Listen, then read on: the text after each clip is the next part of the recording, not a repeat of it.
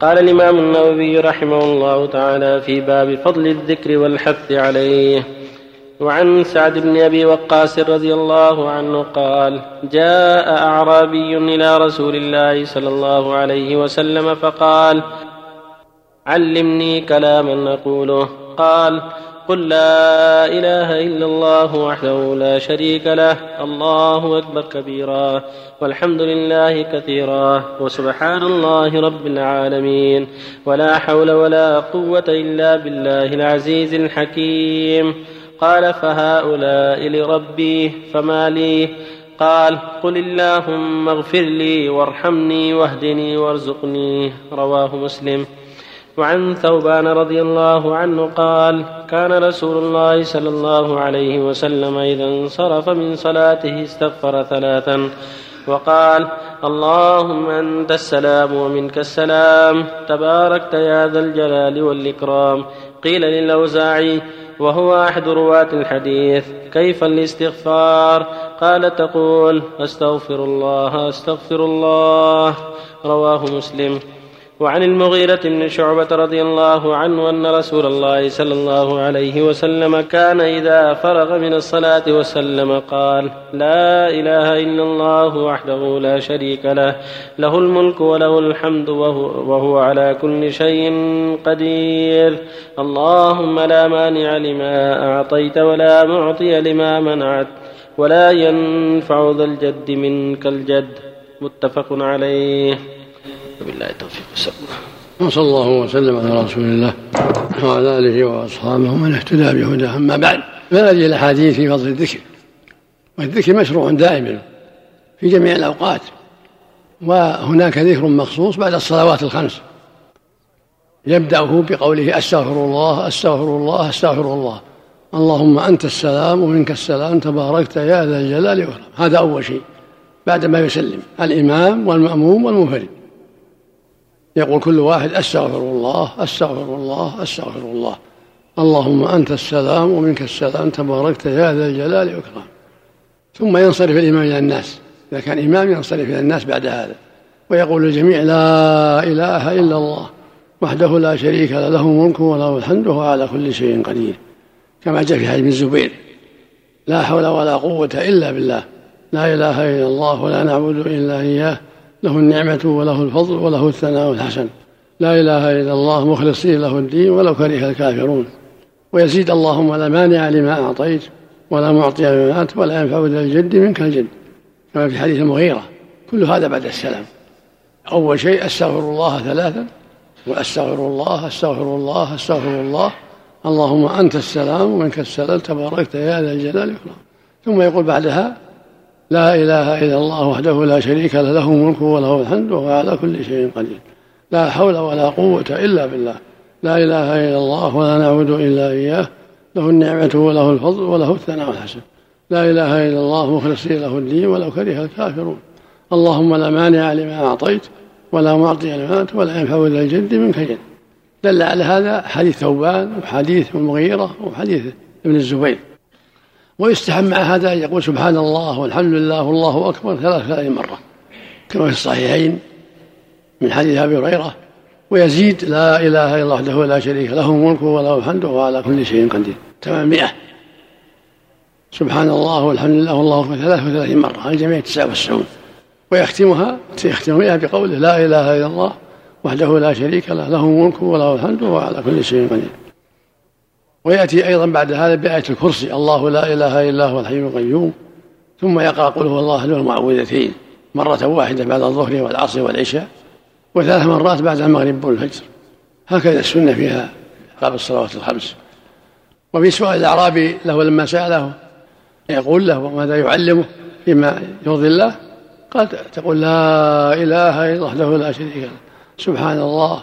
والحمد لله والله أكبر ولا حول ولا قوة إلا بالله. في الحديث الآخر يقول صلى الله عليه وسلم أحب كلام الله أربع.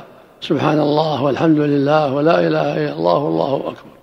ويقول عليه الصلاة والسلام الباقيات الصالحات سبحان الله والحمد لله ولا إله إلا الله والله أكبر ولا حول ولا قوة إلا بالله العلي العظيم. هذه كلها في جميع الأوقات. هذه التسبيحات هذه في جميع الأوقات. في كل وقت. سبحان الله والحمد لله ولا إله إلا الله والله أكبر. ولا حول ولا قوة إلا بالله. لا إله إلا وحده لا شريك له. سبحان الله والحمد لله رب العالمين. لا إله إلا الله العزيز الحكيم. كل ذلك خير كثير. ويقول لنفسه اللهم اغفر لي وارحمني واهدني وارزقني. أو يزيد اللهم اغفر لي وارحمني واهدني وعافني وارزقني. كلها دعوات طيبة. وإذا دعا بها بين السجدتين كذلك جاءت أيضا في الأحاديث الأخرى وفق الله الجميع الله حديث سعد بن ابي وقاص يكون في التشهد. لا بعد الصلاة. هذه الأذكار بعد الصلاة نعم. تسبيح بالمسبح تسبيح بالمسبح. لا بأس لكن الأصابع أفضل. لا إذا سبح بالحصى أو مسبحة أو بالنوى بالحصم أو غير ذلك لا بأس. فعله بعض السلف وبعض الصحابيات. لكن الأصابع أفضل. كفعل النبي عليه الصلاة والسلام؟ كن يعد بأصابعه أفضل. نعم. الله حديث سعد من استحباب الثناء على الله قبل الدعاء. سأل عن هذا وسأل عن هذا. ولكن يعرف من أدلة أخرى. يثني على الله ثم يصلي على النبي ثم يدعو. هذا معروف من أدلة أخرى. ولا هذا السائل سأل عما يرضي الله وعما يخص نفسه. نعم. نعم. يستثنى من ذلك أحسن الله عليك دعاء الوتر. دعاء القنوت. ما ما ورد فيه أن يقدم شيء. يبدأ اللهم اهدنا. نعم. نعم. الله إليك بالنسبة للدعاء آه، يعني الأفضل. في أثناء مثلا السنة أو بعد الانتهاء من السنة أحسن الله إليك. الدعاء في السجود هذا الأفضل السجود في آخر الصلاة قبل أن يسلم. مو بعد السلام قبل أن يسلم. هذا الأفضل والأقرب إلى الإجابة. وفي حال السجود كذلك. يقول صلى الله عليه وسلم أقرب ما يكون من ربه وهو ساجد فأكثر الدعاء. ويقول صلى الله عليه وسلم أما الركوع فأعظموا فأعظموا في الرب. وأما السجود فاجتهدوا في الدعاء. فقمن أن يستجاب يعني حري أن يستجاب لكم ويقول صلى الله عليه وسلم إذا فرغ أحد من التشهد الأخير فليستعيذ بالله من أربعة. ويقول في حديث مسعود إذا فرغ من التشهد ليتخير من الدعاء عجبه إليه فيدعو يعني قبل أن يسلم. هذا هو الأفضل. إذا دعا بينه وبين نفسه بعد السلام وبعد الذكر لا بأس بينه وبين نفسه بعد الذكر. طيب أحسن إليك يا شيخ. إذا مثلا آه، إذا أتيت قبل الأذان ومثلا أتى المؤذن وأذن هل مثلا مثلا الأفضل أني مثلا أقرأ قرآن أو أني مثلا آتي بالسنة أحسن الله إليك. لا تأتي بالراتبات مثل الظهر أربع قبلها وبين كل اذان صلاة إذا أذن السنة الحاضرين هم ياتوا بركعتين. لا أحسن الله إليك مثلا ما في سنه مثلا راتبه سنه ما في راتبه مثلا بعد المغرب. إيه، يأتي بركعتين ولا النبي صلى الله عليه وسلم قال بين كل اذان صلاة بين كل اذان صلاة. وقال صلوا قبل المغرب صلوا قبل المغرب ثم قال لمن شاء. كل هذا سنة بين الأذانين المغرب والعشاء والعصر كذلك وأما الظهر راتبة قبلها والعصر يستحب قبلها أربع والفجر راتبة قبلها بين الأذانين. الله المداومة على رفع اليدين والدعاء بعد الفريضة. ما هو مشروع. ما كان النبي يرفع بعد الفريضة. يعتبر بدعة الله. لا ما ينبغي. إذا رأى أحد. بعد الفريضة ينبه هذا ما يصلح. ما هو مشروع. بل بدعة. النافلة أسهل أن إذا فعله بعض الأحيان من النافلة فعله النبي في النافلة صلى الله عليه وسلم. نعم الحديث لعن الله زوارات القبور. صيغة زوارات صحيح؟ جاء زوارات وجاء زائرات كلها. ممنوعات لا, لا كثرة ولا قلة لا يزورون القبور. شيخ فتوى الصحابي أو قوله يؤخذ به إذا ما وجد مخالف حجة يعني. نعم نعم. إذا لم يكن له مخالف من الصحابة ولا ولا في السنة ما يخالفه نعم. لأنهم أعلم الناس بالشريعة. عند جميع أهل العلم قول حجة إذا لم يخالفه غيره. يعد اجماعا أحسن الله إليك. يعد اجماعا لا لا قد يقال اجماعا سكوتي. أحسن الله إليك أفضل سنة الضحى قبل الذهاب إلى العمل أو يؤديها في العمل أحسن الله إليك. إذا أداها قبل العمل أحسن إذا كان بدأ ارتفاع الشمس أحسن في بيته. في العمل يشتغل بالعمل. أي. يعني يؤديها قبل الذهاب إلى العمل. إذا كان قد ارتفعت الشمس. تابك الله. شيخ ما يقدم على فتوى الصحابي فتوى عالم أو فتوى تابعي؟ لا يقدم النص إذا جاء نص ما يخالف. أو إذا جاء نص ما يخالف ما فتوى الصحابة مقدم على من بعدهم إلا إذا كان هناك نص مقدم على الجميع. إذا وجد حديث قدم على الجميع. من قرأ الكرسي بعد كل صلاة لم يحل بينه وبين دخول الجنة إلا الموت. لا بأس جاء حديث لا بأس. له طرق بعضها جيد يستحب بعد الصلاة. بعد الذكر يأتي بآية الكرسي.